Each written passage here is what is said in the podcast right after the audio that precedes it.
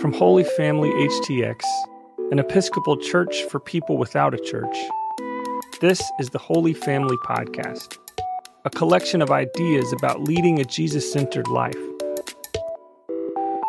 We clearly explore the church's understandings while bringing our own questions, curiosities, and doubts, and we never demand fake agreement. Theological exploration is just better that way. So let's take a moment of silence as we get ready to contemplate today's ideas.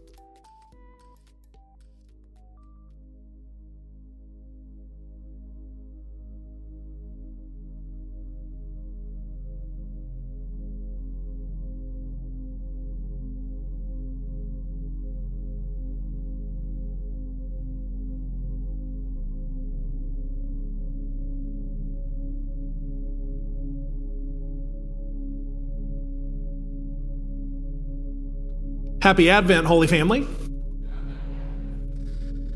Now, I know that for many of us, the very day after we finish trying to subvert the re-narration of a problematic celebration of hegemonic subjugation, in hopes that God might transform our familial tables of fellowship into a proper Eucharistic extension, Thanksgiving, um, or in my house, the day after Halloween, we instantly click into Christmas mode.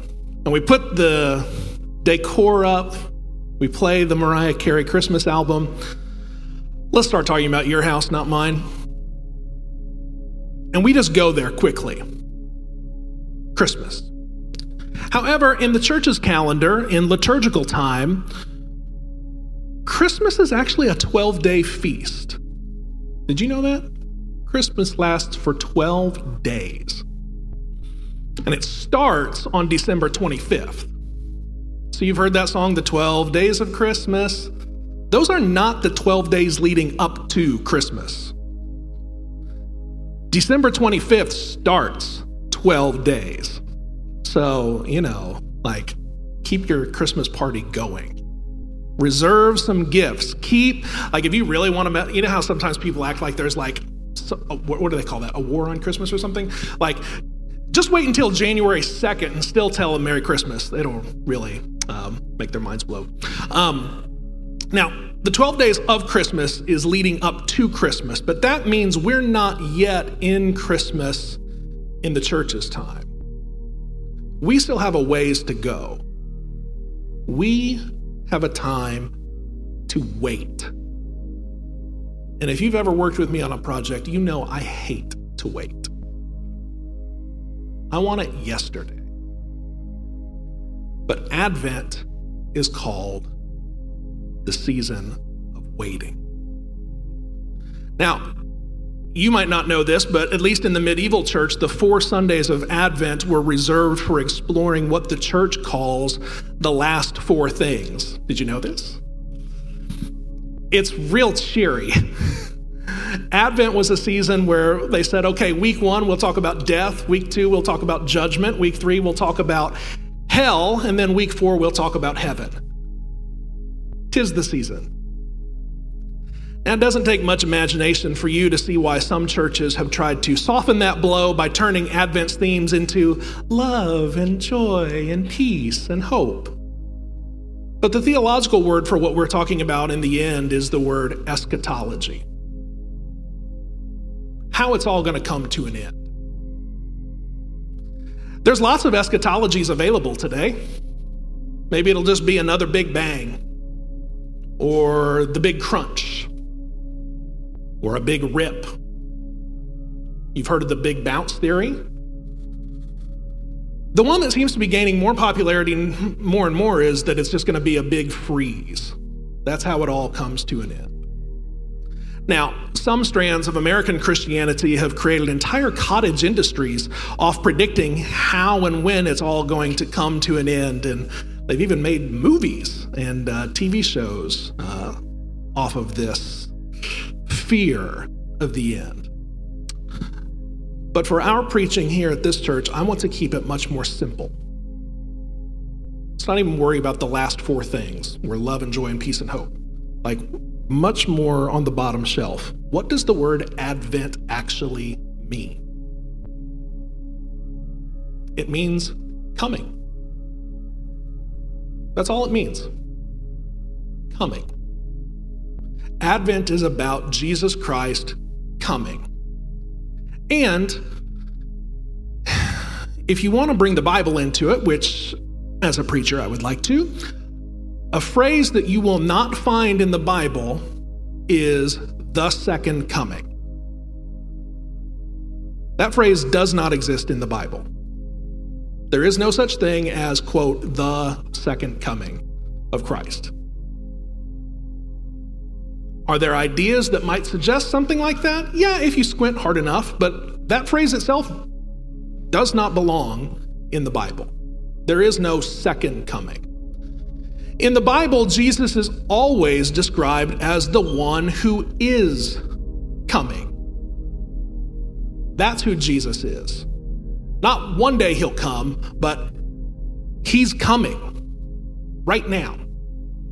And Advent is the time that we orient or reorient ourselves to the living God who is always coming closer.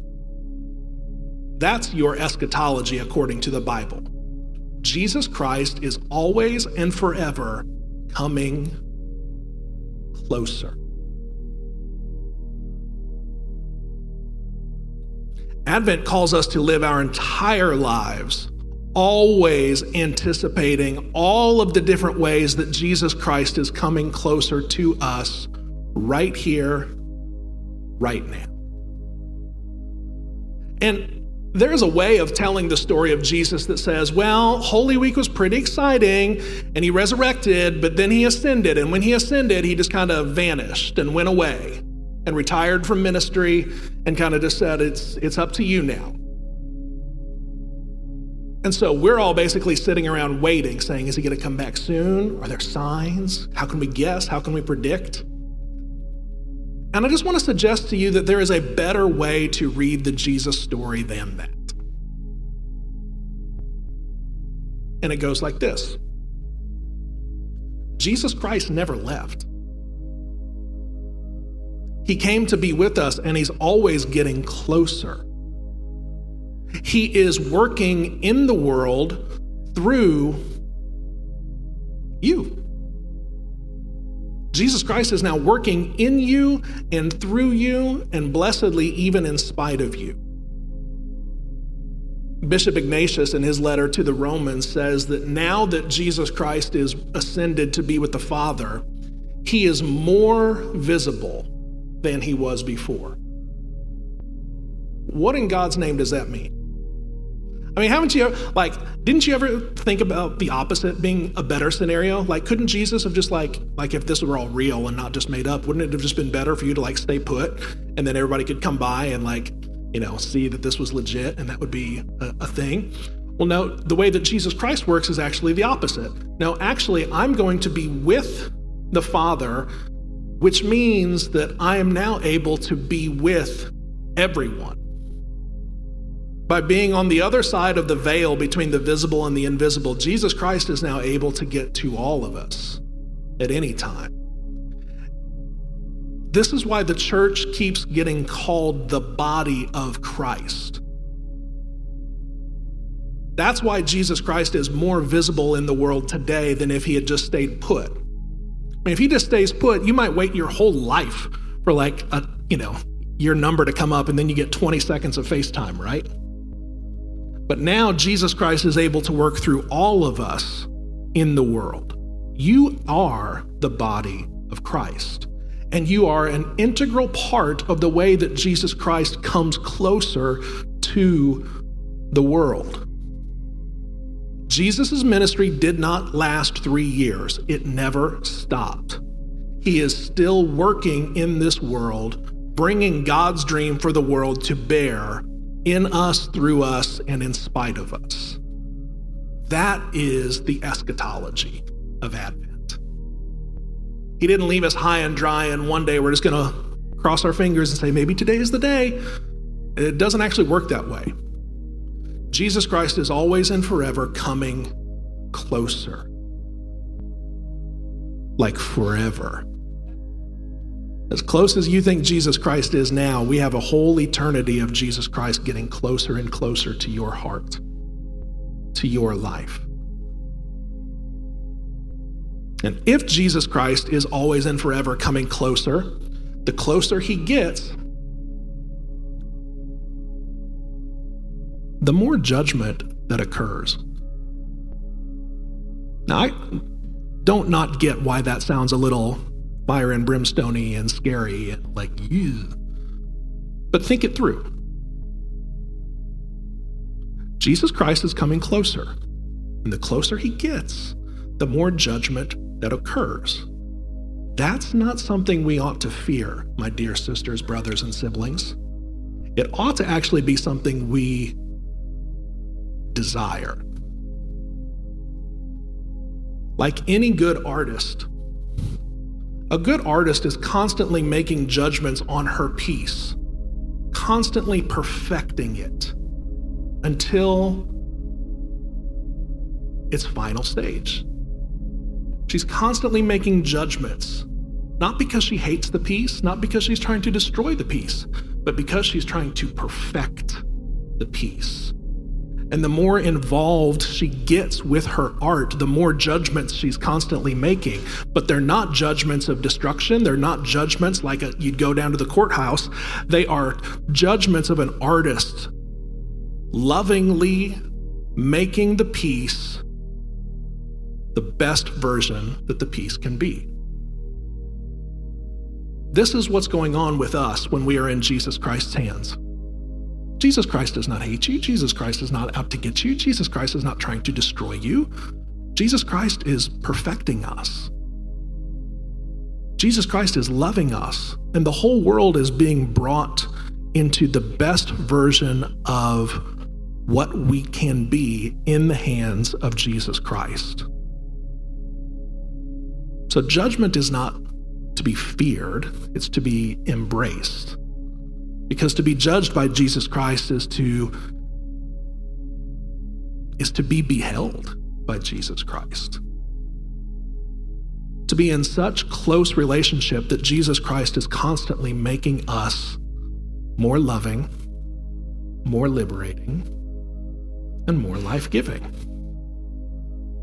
That's what it means to be close to Jesus Christ. And if Jesus Christ is always coming closer, well, there's always going to be opportunities for us to grow our capacity to be more loving, to be more liberating, and to be more life giving.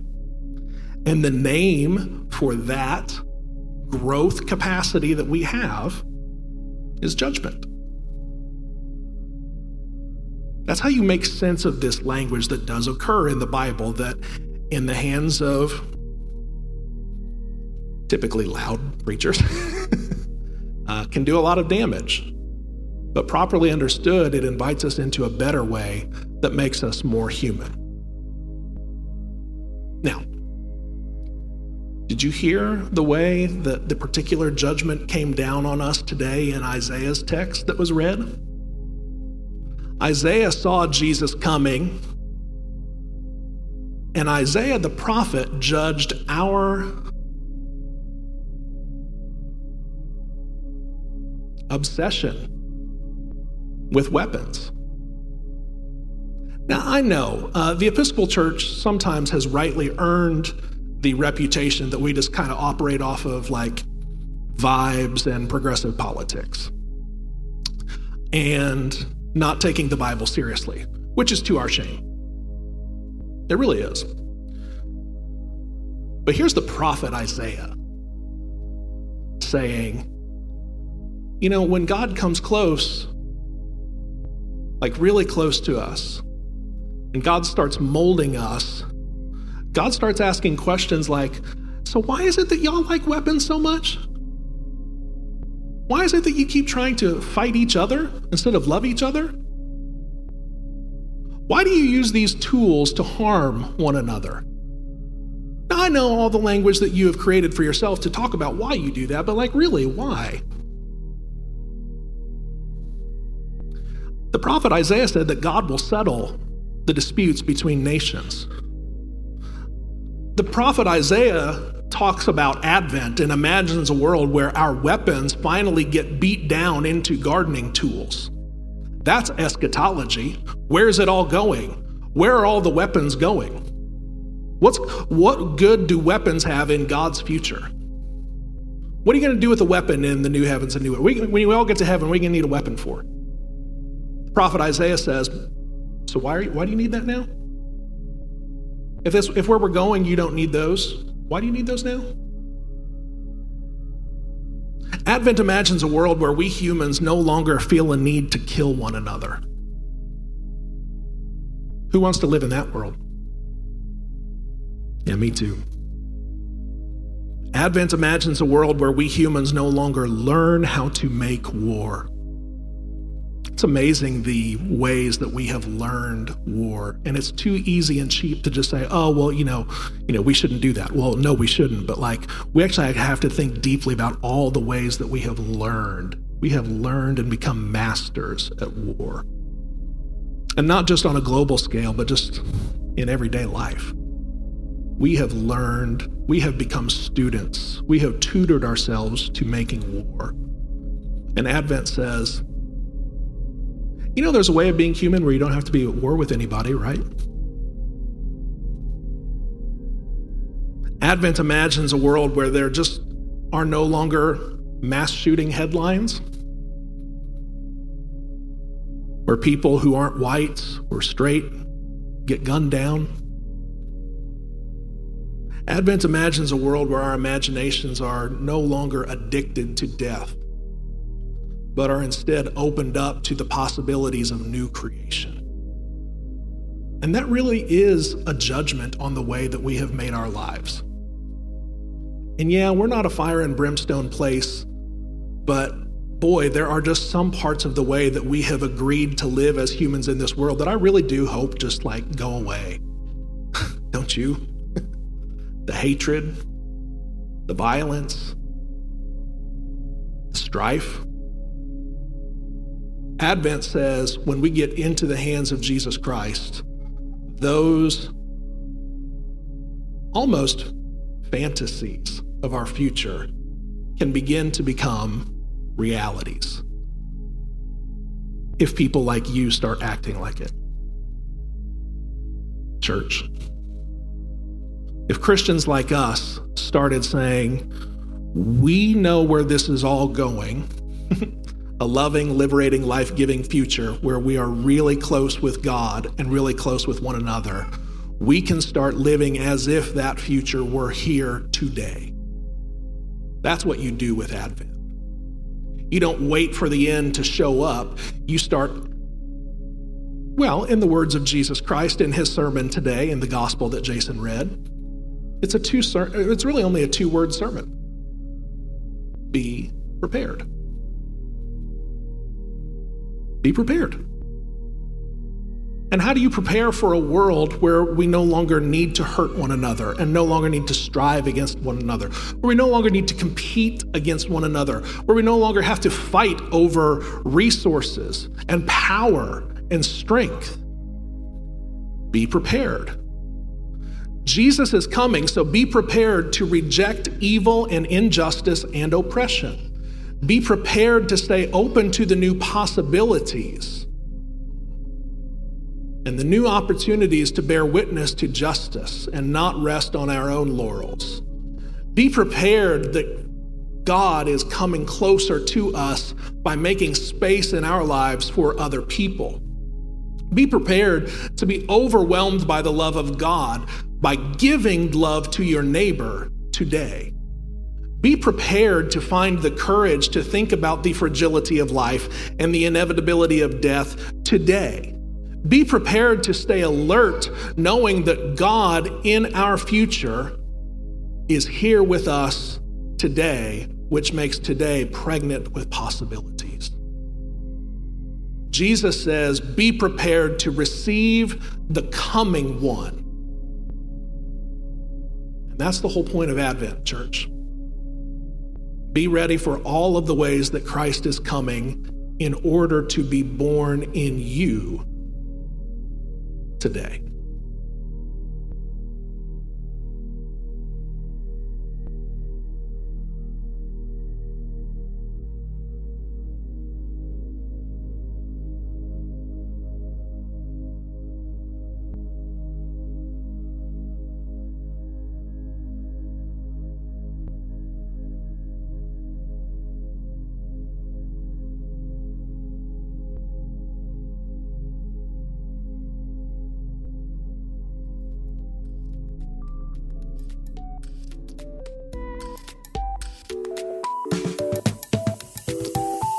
Can find more resources to help you lead a Jesus centered life at holyfamilyhtx.org. Again, it's holyfamilyhtx.org.